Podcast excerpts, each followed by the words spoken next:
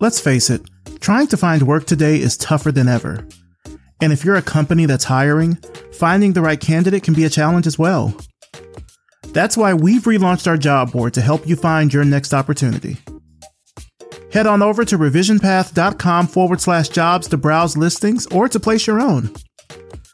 This week on the job board, we've got a list of remote gigs, so listen up. Tiller is looking for a UX UI designer. Rejoy is looking for a senior UX designer. Skynova Inc. is looking for a UI UX visual designer. JLS Trading Co. is looking for a junior designer. Power Home Remodeling is looking for a Ruby on Rails developer. And lastly, Constructive is looking for a production designer. So for just $99, we will feature your listing on our job board for 30 days and will help spread the word about it to our audience of listeners. Make sure to head over to revisionpath.com forward slash jobs for more information on these listings as well as others. Apply today and tell them you heard about the job through Revision Path. Get started with us and expand your job search today. Revisionpath.com forward slash jobs.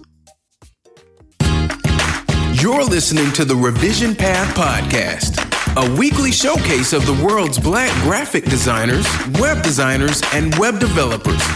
Through in depth interviews, you'll learn about their work, their goals, and what inspires them as creative individuals. Here's your host, Maurice Cherry. Hello, everybody, and welcome to Revision Path.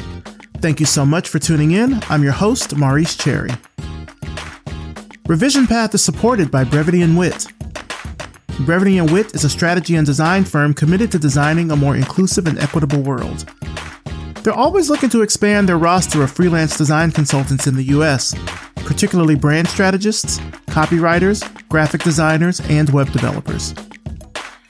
If you know how to deliver excellent creative work reliably and enjoy the autonomy of a virtual based freelance life with no non competes, Check them out at brevityandwit.com. Brevity and Wit Creative excellence without the grind. For 10 years, Revision Path has been dedicated to showcasing black designers and creatives from all over the world. But in order to keep bringing you the content that you love, we need your support now more than ever. If you're in a position to help us grow, here's how you can contribute. Visit revisionpath.com forward slash donate and click the donate button there to make a one time, monthly, or annual donation to help keep Revision Path running strong. Thanks for your support. Now for this week's interview. I'm talking with Kevin Tufts. Kevin is a multidisciplinary artist who has been a long-time UX designer. He's worked at eBay, he's worked at SendGrid, at Workday, and at Twilio. Currently, he's a product designer at Meta in San Jose, California. Let's start the show. All right. So tell us who you are and what you do. I am uh, Kevin Tufts. I am a product designer currently working at Facebook, and I live in San Jose, California. How has this year been treating you so far? I'd say personally, the year has been pretty good. I'm grateful to be employed, and you know, obviously, you've seen in the media that uh, Meta has had several waves of layoffs, unfortunately. So all things considered, I, I, feel pretty grateful. I feel pretty good, but a little anxious.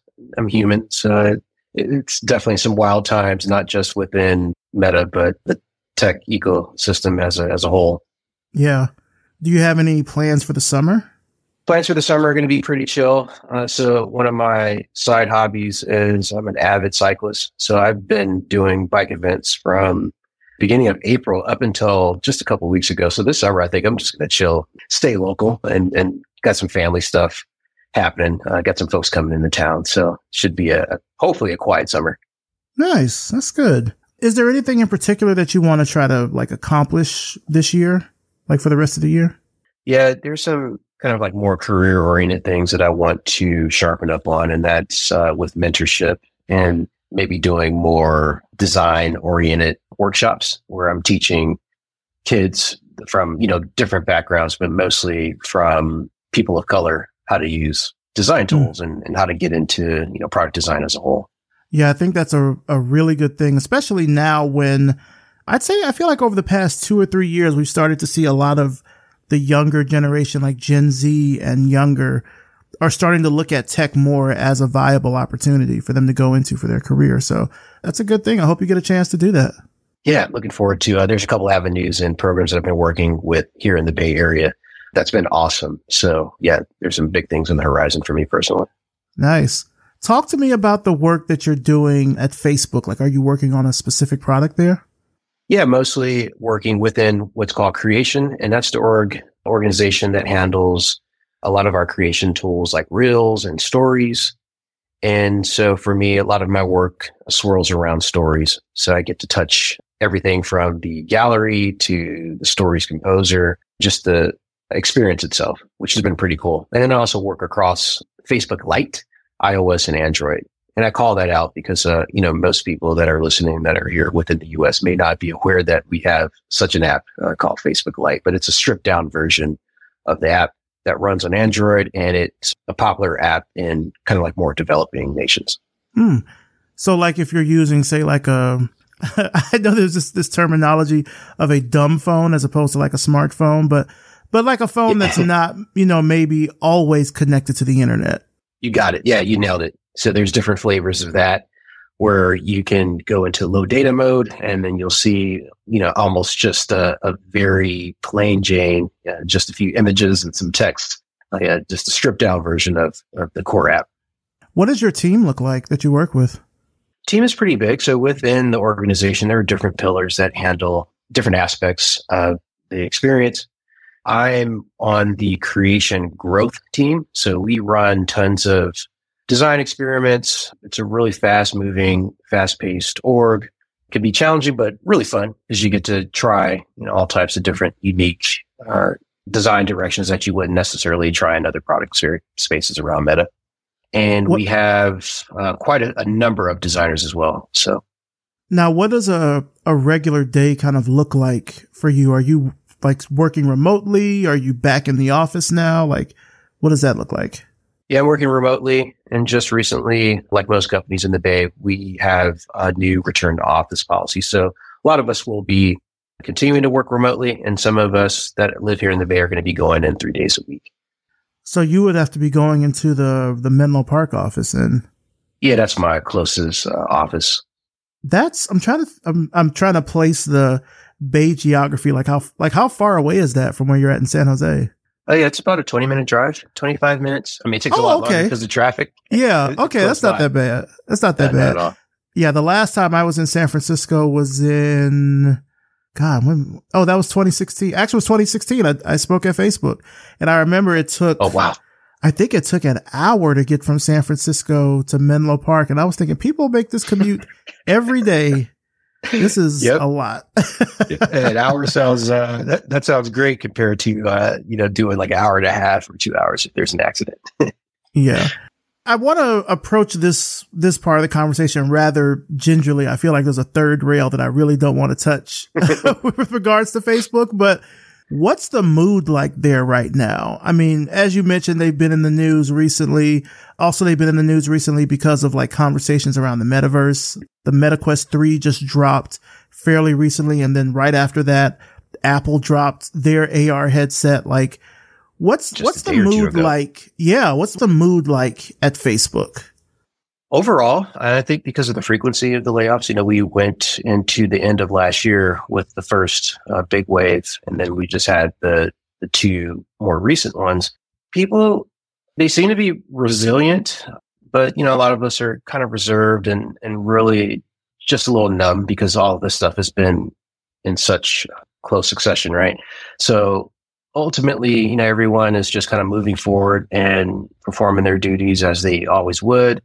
I think a lot of us are just trying to like ride this out because we know that it's going to be challenging for, you know, at least, you know, quite a few a number of months before the dust truly settles. And and after every large layoff, you know, at any company, then there's always the you know the tremors that you experience, right? Because you'll have a yeah. series of reorgs. So then you have to ride those waves and so that's kind of where we are right now. But for the most part, you know, everyone is pushing forward and we're now into roadmap planning season. So it's like we're, our minds are occupied with just trying to plan for the next half. Yeah. it can be a very odd place to still work somewhere after a layoff. Like sometimes you have, I guess the best way to call this, or the best thing to call it would be survivor's guilt that yeah. you're here when maybe a team member has left or someone else you knew at the company has left. And then especially when these kinds of things happen in succession like that, you're like, it can almost kind of feel a bit like you're walking on eggshells, I guess. Yeah, in some regards, it's exactly like that because this is also impacting our performance reviews, right? Yeah. So, you know, a lot of us engineers as well, uh, you've been working on a project or, you know, maybe you've been reorged. So now the, the work that you had going on, you had to drop it midstream to go pick up something else from someone else's team. And mm-hmm. yeah, it's chaotic. And so there's the stress of like, Hey, how is my performance review going to look? That's just kind of like where we are. It's like you can only worry about what you can control. And I guess we'll cross that bridge when we all get there. Yeah. Now, for those of us who have been online for a very long time, when I say that at least, you know, 20 years or so, we remember when Facebook launched. Facebook launched in like the early 2000s, like 2003, 2003, 2004, I think, right around that time. And we're now about to come up on Facebook's 20th anniversary, which is so wild to think of for an internet company. What do you think like Facebook's place is now in this kind of modern internet era that we're in? Well, obviously, we've tried to, well, I shouldn't say try, but we've entered the, the VR space. So I don't see that going away anytime soon. But I think where we'll start to head is maybe putting more development and focus into AI things as everybody is sort of racing to get there, wherever there is. So we may have more of a shift towards AI oriented experiences and less attention on the metaverse. And then obviously just kind of moving forward with the ultimate goal of just having a totally connected planet, right? And what I noticed between the US and just working on things that will be tested in other countries is that here in the US, the way the media spins things is that, you know, oh, it's Facebook's dying and it's, it's, it's really just kind of how the media frames things, but it's not. It's like the popularity of the app hasn't really dipped and it's actually increasing outside of the US market. And then within the US market, there's quite a number of unique things that I, I think we're going to be able to latch onto and, and really just kind of like shock the general public. Sort of reminds me of that saying about like the the reports of my death are greatly exaggerated or something like that. I think Mark I think Mark Twain said that probably. I mean, with with a company as big as Facebook that has a global reach like that, you know, I get what you're saying about the media, like tech media here or even the more mainstream outlets here will make it seem like, oh, you know, Facebook is this like big dying site, but like Facebook is still the number one website in the world. And the That's world right. is a big place. It's not just the US. I mean, the US, the US media scene, the US tech scene, etc. Like Facebook has not only just Facebook, the social network, but Instagram and WhatsApp. And like there's other apps and things that are out there in the world that are heavily used. So to say that like Facebook is dying feels kind of premature just because it has a reach that eclipses so many other products, so many other companies. Like it's a lot bigger, I think, than we might think that it is based on what the media might say. It is. And we don't think about a lot of the other sub products, right? We have groups, which is the communities based product within the app. It's extremely popular. Mm-hmm. Uh, Messenger. We've got our foot in so many different pools right now that, you know, it's really just kind of like the media, the US focused media that's always basically picking on the company. Right. And I mean, folks that have listened to this show for any period of time know I am not a Facebook fan. I'm not going to say I'm a Facebook hater, but like you can't knock the fact that Facebook has, it's got its reach at a lot of different places across a lot of different products. And so just the social network itself is not the entirety of what Facebook is about. That's right. Yeah. And, you know, I never thought that I would be working here. And now that I've been here almost three years, I could definitely see both sides of the of the coin, especially mm-hmm. in terms of how like the media positions things, but also rightfully so. You know, we have a huge trust deficit that we're continuing to try to improve, but it's a hard mountain to climb, especially after the the waves of layoffs that um, we've just seen and some of the initiatives that, like the integrity teams, have been cut.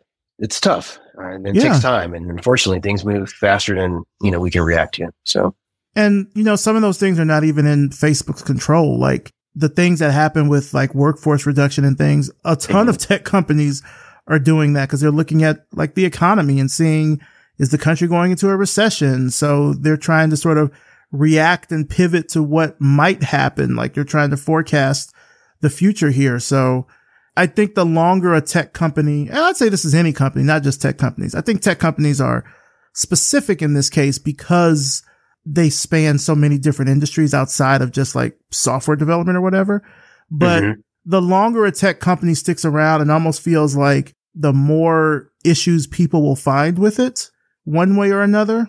The companies are going to mess up. They're going to inadvertently say something or inadvertently do something or maybe purposely say something or do something like the longer a tech company sticks around, it feels like I'm a math guy. So if, if I think of like the duration of a tech company as like the limit of a function, it's like as the limit approaches zero or wherever the, like the end of the company is, you know, so to speak, things are going to happen. Things are just going to happen because social media influences culture and that influences technology. And so what might have been good five years ago is no longer good now. And yep if there's one thing that's going to be constant, it's change. And I think when a tech company sticks around long enough, unfortunately, they're going to possibly come up on the short end of the stick when it relates to that.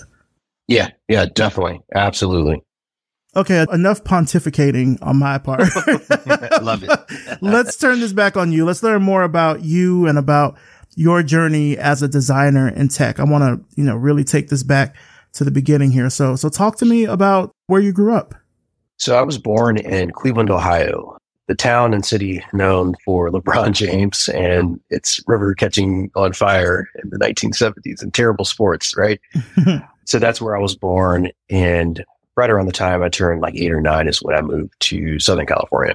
So I have a, a big group of large group of family in Ohio. And then I have the family base in Southern California between the LA and Orange County area.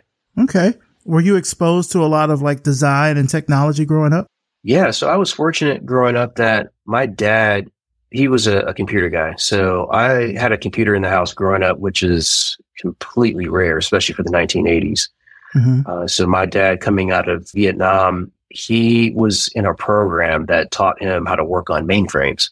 So when he got out of the, you know, the military, he ended up landing a job in downtown Cleveland at one of the you know, it's really just kind of like a storage company, I guess you would say. I remember going to work with him and like the one computer took up the entire room and there's these big reels and tapes. And yeah, I've always been exposed to tech stuff. And he was also like a big science fiction guy. And between having a computer in the house and then playing games at the arcade at the mall and, you know, just really watching science fiction flicks with him, there's no surprise that I ended up doing what I'm doing today as for a career.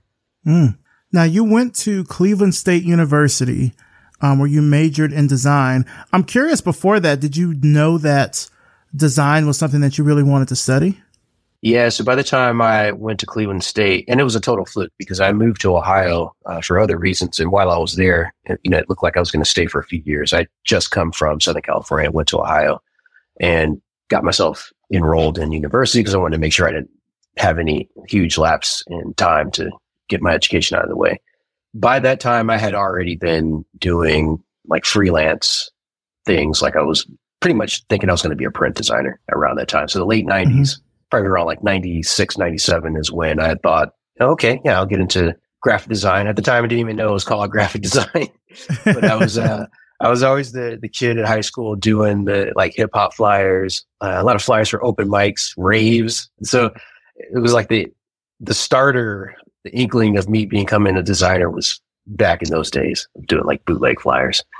yeah, those early print days back then were something else. I mean, just the, the amount of creativity that you had, even though the medium itself was, you know, sort of fairly limited. I mean, that was a lot of fun. Yeah, I'd do something like really weird on the computer and then print it out. And then I would take some markers and then do something on top of that. So it'd be like this multi-medium, like flyer thing cut stuff out, paste it on, and then Xerox it again, like at Kinko's, all that kind of stuff. Nice. Using QuarkXPress.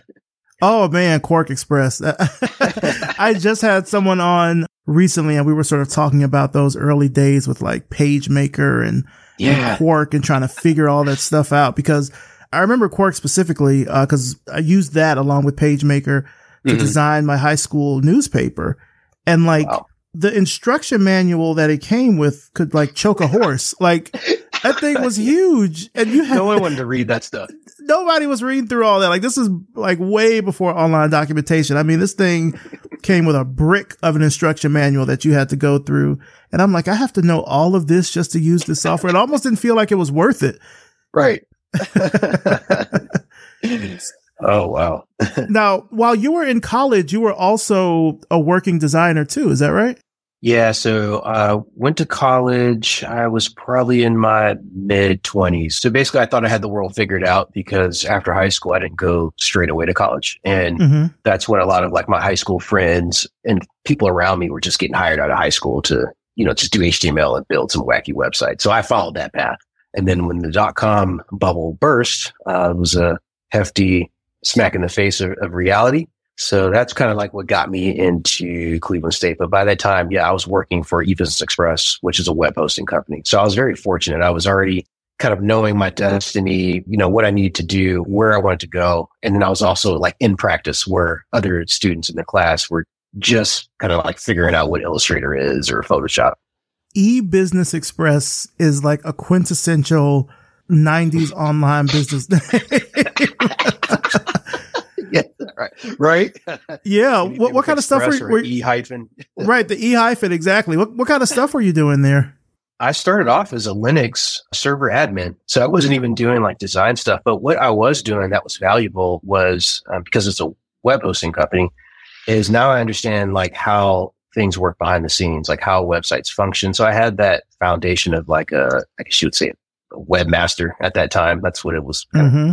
considered but yeah, just understanding like how DNS works for your, your web, you know, www, your, your web domain, registering names, taking servers offline, like really like heady stuff, but I enjoyed it. It fulfilled like a side of me that I really like to tinker and, and explore things and just being a, a Linux admin that it, it did it for me. But then it also gave me access to kind of like host my own little like microsites and really just like enable certain things on the server that people just don't have access to, right? Or if you're designing a website, you're certainly not thinking about uploading things on the command line and just really kind of Star Trek stuff. yeah. At that time, that's how I treated it. Well, I mean, also, you know, the thing back then is a lot of that stuff around web hosting was very opaque. Like you almost had to be a command line or a terminal coder to know how to really get around because the graphical user interface or the GUI, I guess what we called it back then, like the GUIs were just not super user friendly to that point. So you did have to know like maybe how to telnet or you know how to telnet. use a or like use a Linux command in order to change the permissions on a directory. Like you couldn't just click a button or something to make that happen. That is a great point. Yeah, in the early days, it wasn't for everyone. Like you definitely had to have some technical prowess in order to upload a file or yeah. to get your, your web address, like get it all working, you know, pull up a page. I remember I was in high school in like the late nineties and I remember even doing FTP stuff and, uh, and being told at the time, I think maybe one of my teachers had told me, it's like, oh, so you're hacking. You're a hacker now. I'm like, this is not, it's not hacking. Like it's it's just FTP. But because because they don't see any graphics, all they see is just code. Because you know this was like mm-hmm. right before the Matrix, or right when Matrix came out in '99. I remember because I was yep. a freshman in college. It came out in '99, and yeah, all that stuff about FTP and and oh my god, yeah, it was crazy. That's right. right. It's only context like you know the common man had like it's like some science fiction movie but and then you think about it it's really like quite like simple stuff. yeah, in, in hindsight, when you look back at it, it definitely is simple stuff. But yeah, during that time, just knowing how to do some of that sort of stuff, like mm-hmm. people thought you were uh, like a magician or something. Yeah, like, oh, you can right. you can make a website, you can put a picture of yourself online. Like, how do you do that? You know, like it's and even what does online mean? Because the concept of being online in the 90s, like mid to late 90s, is such mm-hmm a different thing than now because social media didn't exist. So for you, like, do you remember what that time was like for you? Yeah, it was a whole new world. Uh, and it felt like there wasn't much online to look at, but I do remember like in the early days, you had to work hard to make friends. So forums were real big, you know, the IRC channels. So forums mm-hmm. and chats. So AIM or, you know, instant messenger, Yahoo chat, I remember all those different like worlds and rooms and just whatever your your interest was, you would just go out into that forum or chat, find your folks, and then it was just kind of like not even instant replies, especially in the forum. You know, you you go in there, you chat it up, and then maybe 24 hours later you got a response. Mm-hmm. a lot of that stuff was amazing. I remember downloading my first video, and it was a clip of a, a race car. It was like a drag strip. It was a 30 second clip. And I think it took like an hour and a half, maybe even two hours for that 30 second clip to download so that I could watch it over my 56K or whatever the modem was at the time. but uh, yeah, it was just such a cool adventure and it, tinkering around with HTML and doing all the corny stuff like you know making the animated tickers and just, yeah, it was the wild wild west, and I, I, loved every bit of it. But it definitely took some patience, and you know you had to work hard for anything that you wanted to do on the net. Going back to eBusiness Express for a minute, I mean, you worked there for almost eight years. When you look back at that time, what do you remember the most? Remember that it really helped me understand how you know the web functions and uh, everything that's needed for standing up a business because eBusiness Express also specialized in helping medium, like small to medium sized businesses get set up online to sell. So it also gave me experience working within the realm of e-commerce. And then while working there, you know, I worked there for eight years. And part of that was because the first few years I spent doing Linux admin stuff before I moved into becoming a, a full blown just web designer for the company. So I'd switch roles and the back end of my tenure there is what gave me experience with like design, working with clients. So working more in like an agency style format mm-hmm. is where I cut my teeth as a, I guess you'd say a traditional web designer before moving into product. Yeah, let's talk about that uh, that shift after eBusiness Express.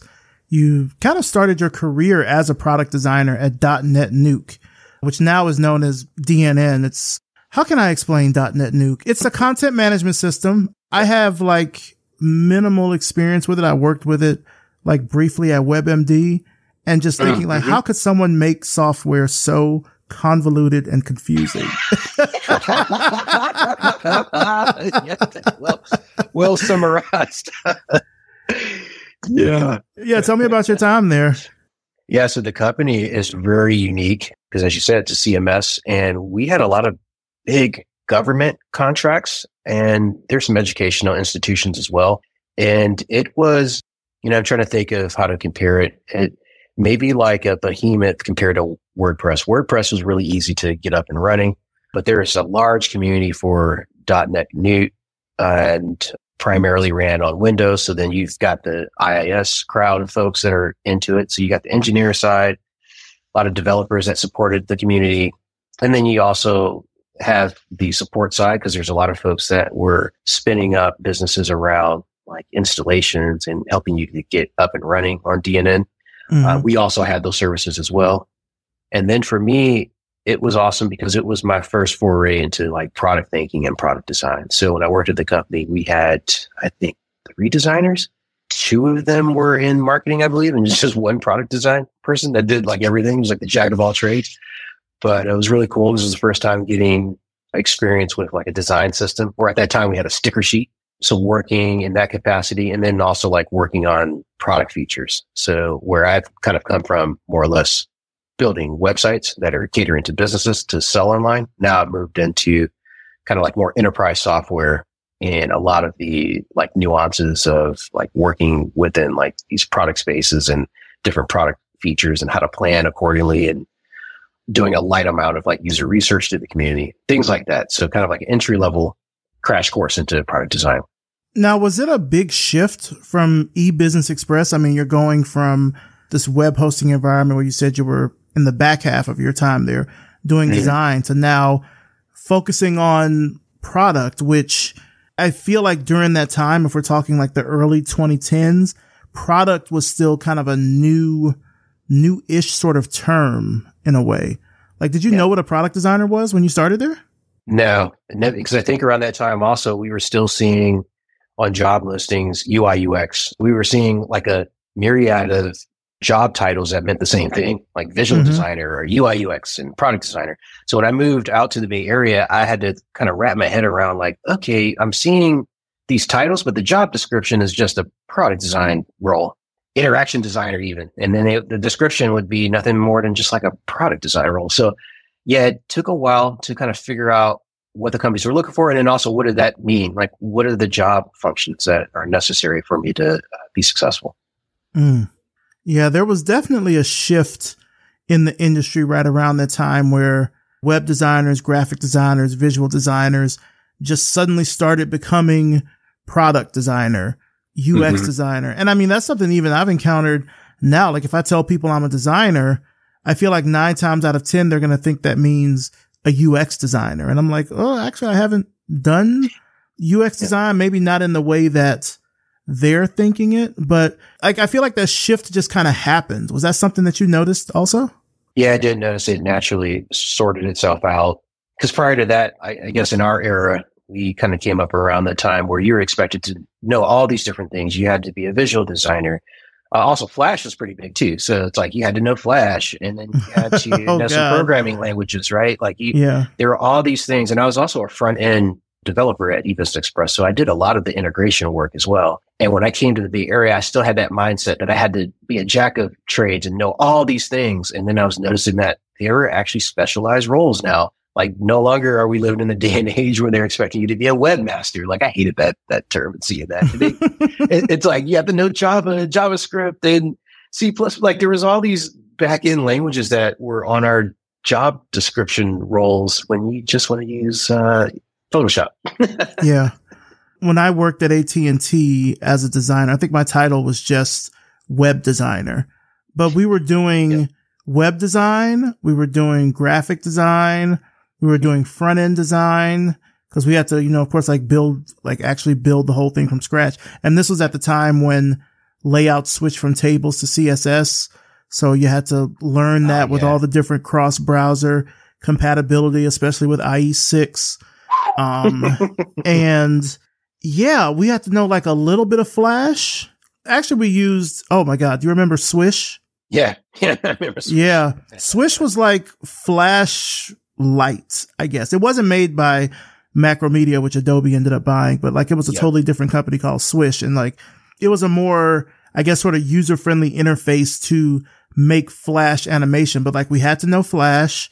We had to know like a little bit of Java because we, and I mean like actual Java, not JavaScript. Mm-hmm. Ironically, yep. we didn't have to know JavaScript, but we had to know Java because we would do these like web audio applet things. And so we had to know how to troubleshoot the applet. So like this is one position, yeah. graphic design, web design, flash, Java.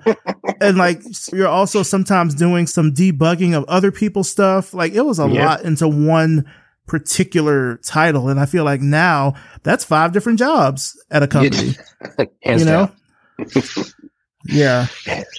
After your time at .NET Nuke, like you worked for a lot of other companies out in the Bay Area. You worked for, I'm, I'm listing off your Workday, eBay, SendGrid, Twilio. Before Facebook, you were at Lyft for a short period of time. When you look back at those positions, like collectively, like what stands out to you? Do you remember any, any like particular things? Yeah, I remember at DNN had an amazing time there. And I felt like that was the Kickstarter to my like official tech career in the Bay and just getting my feet wet with engineering teams. Uh, Cause we had a team of yeah, roughly like hundred engineers or so. And so that was the first time going from like a small web shop where there's three developers and they're they're within like arm's reach to now I've got to like talk to eng leads and have these like presentation reviews. So that was kind of like the world that I was living in at DNN. And then when I moved over to Workday, that was my experience into the world of like enterprise software and really how to work within the confines of a design system. Coincidentally enough, I worked on the internal tools team. So that was really unique to be on the team that has to essentially vet and take in requests from other product areas and different components that may need to be built or reviewed to see if there's any like efficacy to having Eng spin up resources to bring to life. And then also working across different time zones. So Workday, you know, was amazing and having to work with engineering teams in Ireland. And I've also got a couple trips to Europe out of that as well. So can't complain with that. The design culture at Workday at the time was growing so design hadn't been around at Workday for too long before I got there. I think maybe like a couple years at the most. So we had a young but super talented design team that was working at Workday at that time. Research, I want to call that out as well. So we did have a, a few research partners that were at Workday. So that was my first time interacting with research other than me standing up some like guerrilla survey or just doing kind of like personal research on my own. Mm-hmm. Moving from Workday, so I left Workday and went to eBay, and eBay was awesome because I met some incredible people, and I'm still friends with a lot of them to this day. EBay was just a special time in my career where I was able to, you know, again work at a massive company, work on different product spaces, and also, you know, I'm an avid eBay user, so I came in with you know, some personal knowledge of how the product works. Cause some people that work at eBay, they don't necessarily use the product. I'd assume the same thing is probably like for a meta as well, right? Which is problematic. but, uh, you know, I actually used the thing that I worked on. So that was really, really cool. Several opportunities to travel throughout Europe, uh, mostly Germany. And eBay was close to home. So I didn't have that long commute like a lot of folks in the Bay Area. So that, that fulfilled like my mood was incredible back then. And then transitioning from eBay, this is where things get interesting. So I ended up in a company called SendGrid. And SendGrid is kind of like an API communications company more around the like email marketing space. Really, really powerful tool. A lot of companies use it today. It's kind of like the rival to MailChimp for anyone that's not familiar with SendGrid. Mm-hmm. So if you know MailChimp, that's basically what SendGrid is. And SendGrid was acquired by a company called Twilio. So that's how I ended up at Twilio's through an acquisition. When the acquisition took place, SendGrid had a very mature, young but mature design organization, and Twilio was engineering centric. So they really did not have design. And I think literally there may have been like four designers, four product designers there at the time of the acquisition. Funny story. I had actually interviewed with Twilio uh, before the acquisition, maybe like a half a year prior to that mm-hmm. and got an offer. Decided that wasn't quite where I wanted to be, you know, in my career because I wanted to go somewhere that had a mature design organization, and I didn't want to go somewhere where it's just you kind of have to fight for your seat at the table. So I seen some things at that time during the interview process that you know the folks were incredible, they were great, but I'm like, ah, you know, maybe I'll pass.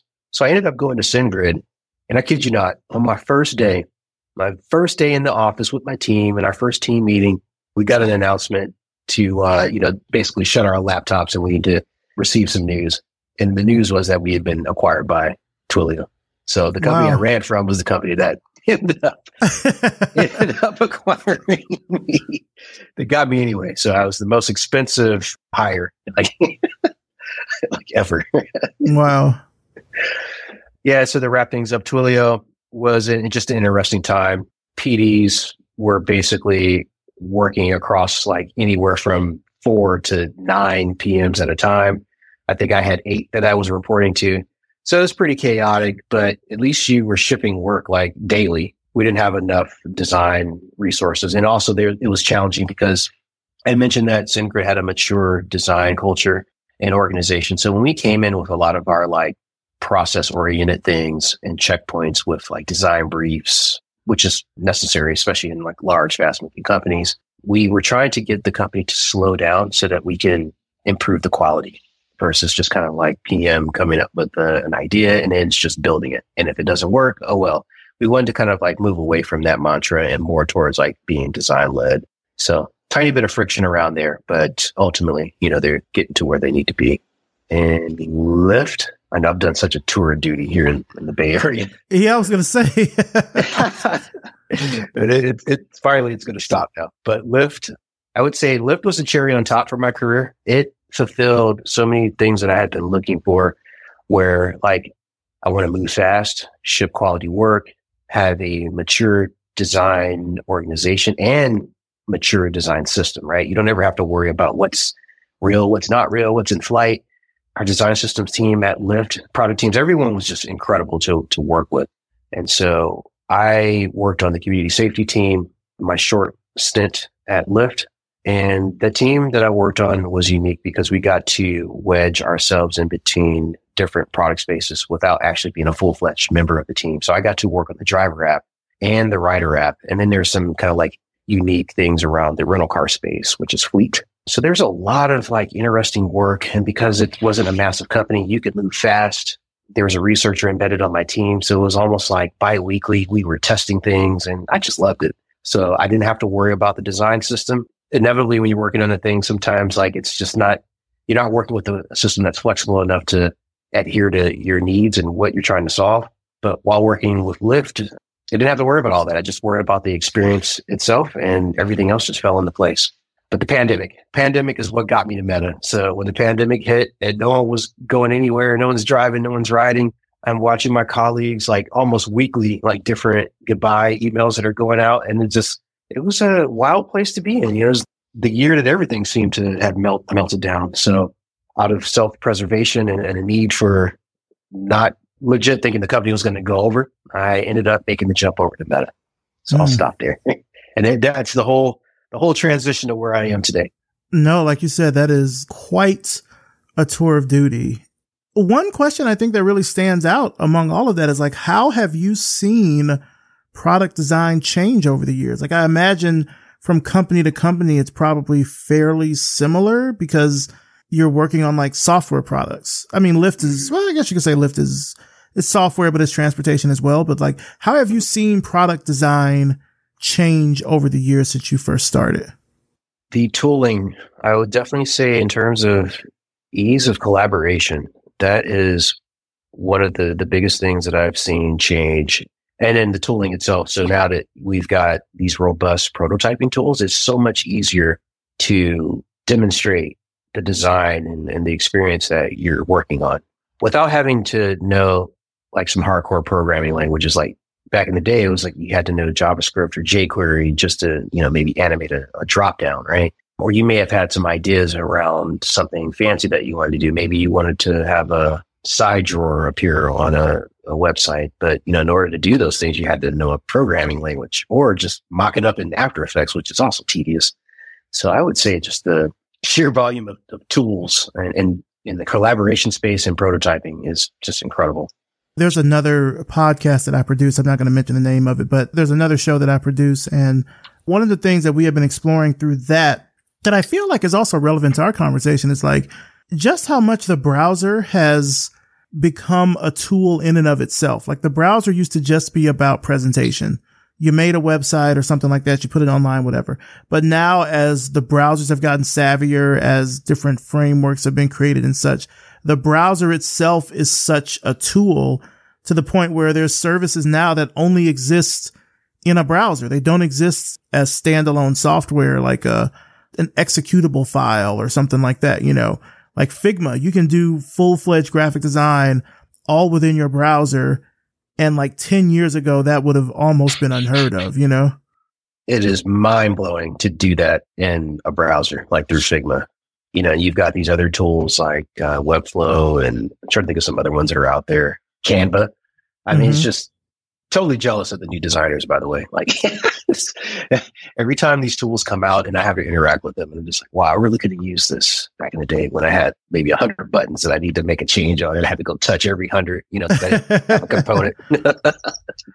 Listen, modern designers will never know the pain of cross browser compatibility. They will never understand how much of a pain in the ass it was to try to get one design to look the same across different versions of Internet Explorer and Firefox and Opera and Opera like, oh my god, Safari, you know, Safari, Safari yeah, behavioral things, yeah. I yeah. six through eight were probably like the nightmares six and seven for, for sure.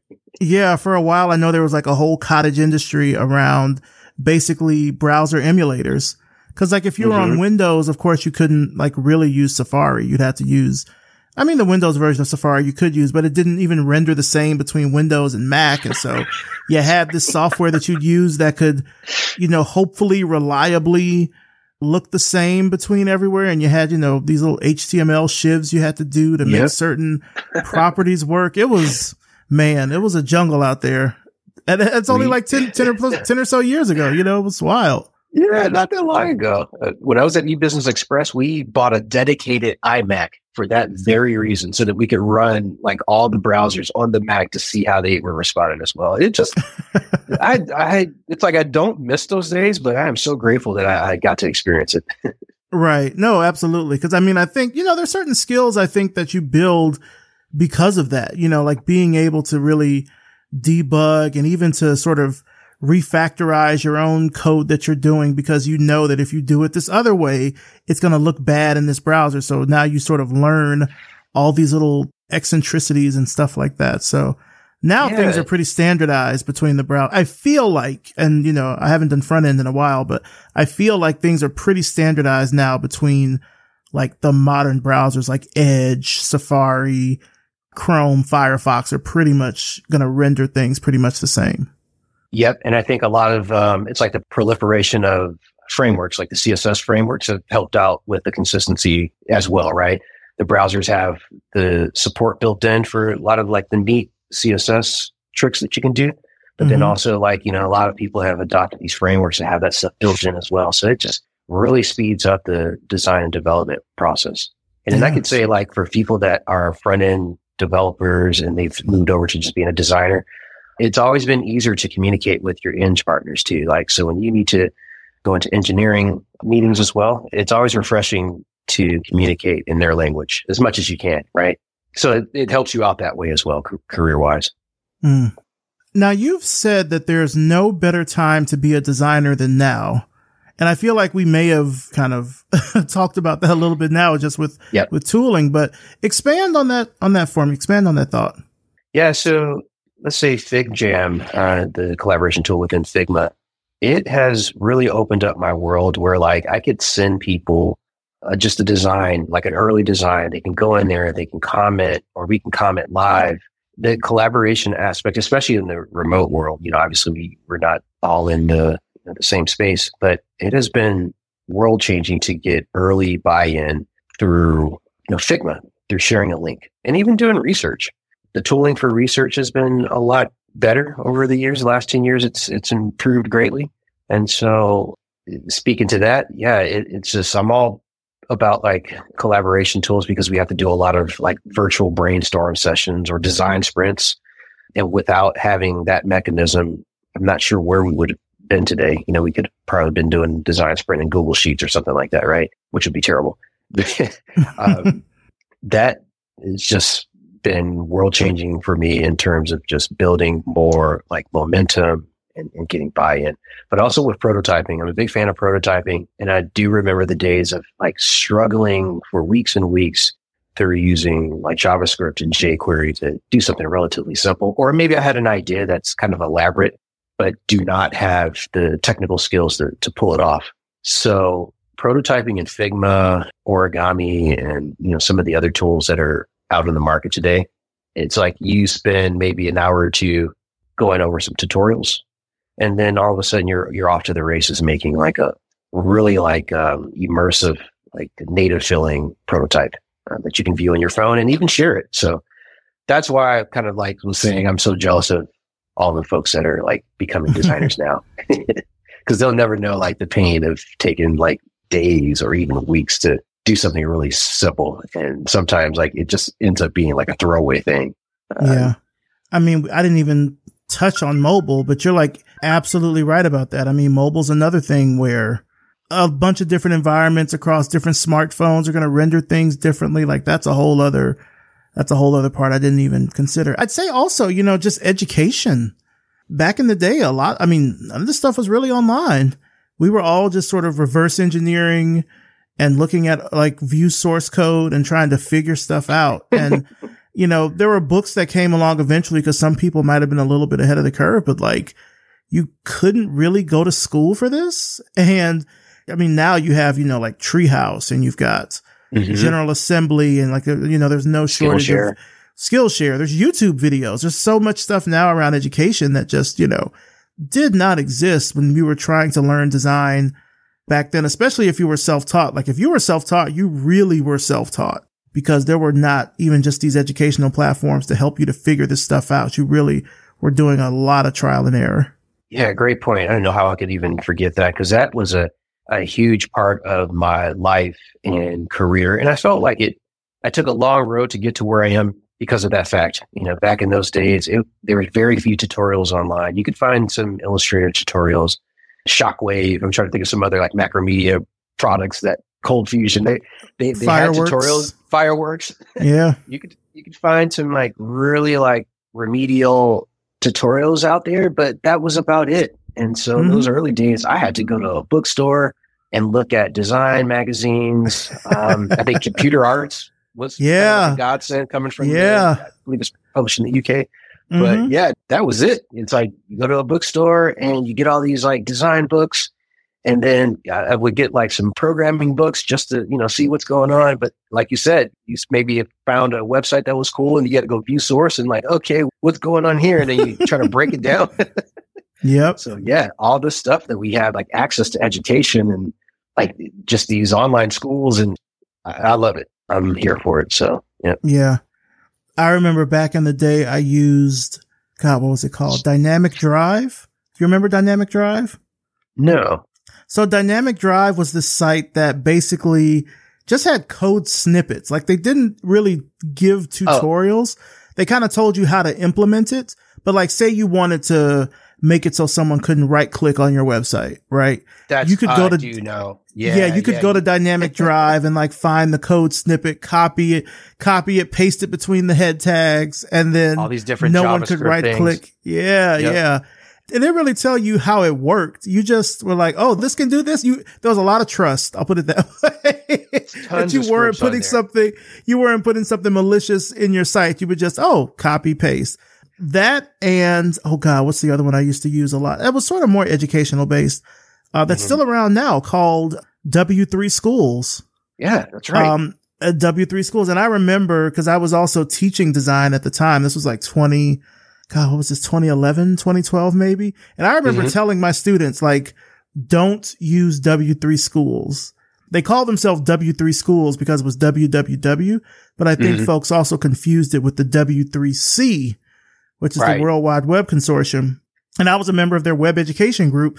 And like they would tell us, like, do not tell people to use W3 schools. It is not sanctioned by us. Like it is not our thing. But like it was also still teaching people, like it was teaching me how to use some of this stuff. But I would have to tell my students, don't use W3 schools. Like think of it as a reference, but like don't just copy and paste stuff from W3 schools and then turn it in as homework. Cause I'm going to know that you did that because I do that. So don't do that. oh my goodness, man. I, yes, absolutely. And I totally, we said dynamic drive. I wouldn't even like, it didn't even ring a bell, but I remember using them to get a script to do the animated cursor. Like Mhm. it, was- it, it had all the types of weird, just, just weird things. It was almost like the dollar store for scripts. not the dollar store. That's that's a very that's a very accurate piece of comparison there. Back when HTML, I, I think it was called DHTML back then. Yeah. dynamic Yeah. HTML. Oh man, what a time! What a time! yeah. What advice would you give to someone out there who's they're hearing your story, they want to follow in your footsteps? What advice would you give them? you know, as you're trying to figure out what aspect of design you may want to focus in, experiment, try it all. And as we were just talking about, like there's so many resources online where you don't even have to pay a penny to try something out, right?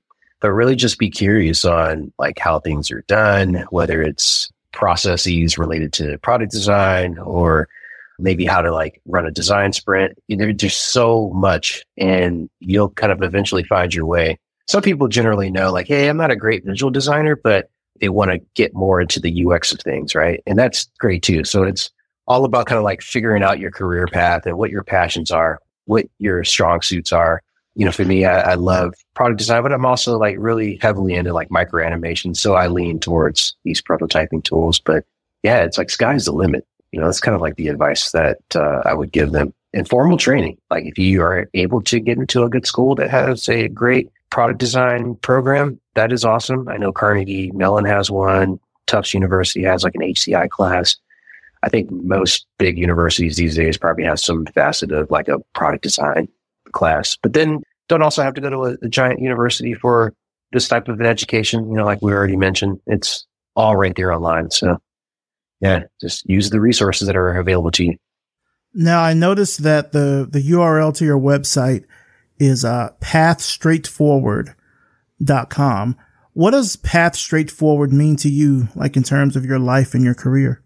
Yeah, so I trying to have a domain name that sounded relatively cool. And at first, I'm like, ah, oh, this is not going to have any type of esoteric meaning or anything. But really, it just summarizes the journey that I took in order to get to where I am today because it was really long, it was hard, but I knew that I had a plan and I just kind of stayed, you know, focused on on the journey and, and the path moving forward. So, and that's kind of what's gotten me here, and, and I still have a long way to go.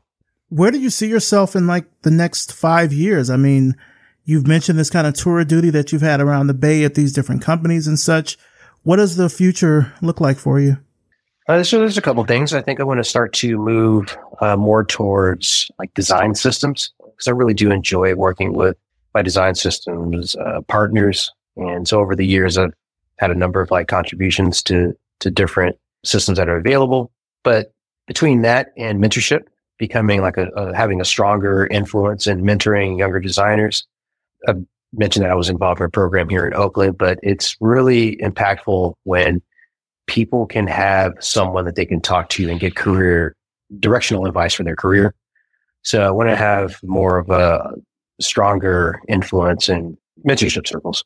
Now, you know, just to kind of wrap things up here, where can our audience, where can they find out more information about you, your work and everything? Where can they find that online? Yeah, so you can reach out to me on LinkedIn. Uh, so it's linkedin.com and it's my first and last name, Kevin Tufts. So feel free to connect with me. I am always willing to have a coffee chat with anyone that's curious about my background or just really general questions about design. And my website, since I've been employed for, for so long, I've kind of taken down a lot of the work there. But also, there are some uh, social links in there. You can reach out to me on my website and contact me directly. All right. Sounds good. Kevin Tufts, I want to thank you so, so much for coming on the show. You know, I mentioned this prior to us uh, recording. We have a, a mutual colleague, Kim Hutchinson now. She was Kim Williams when I first interviewed her, but Kim sang about your praises and was like, you got to get Kevin on the show. He's such a cool guy. He's such a good guy.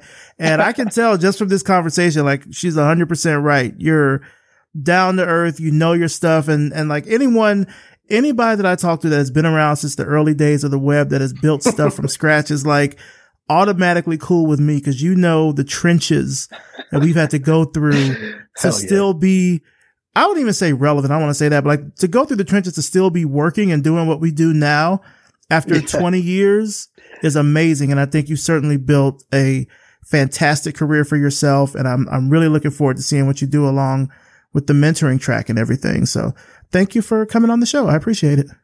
Maurice, thank you. And I uh, really appreciate you having me on the show. And, and it is awesome that you've got a platform that you can expose different types of people from various backgrounds. So, yeah, man, kudos. Yeah, I appreciate it.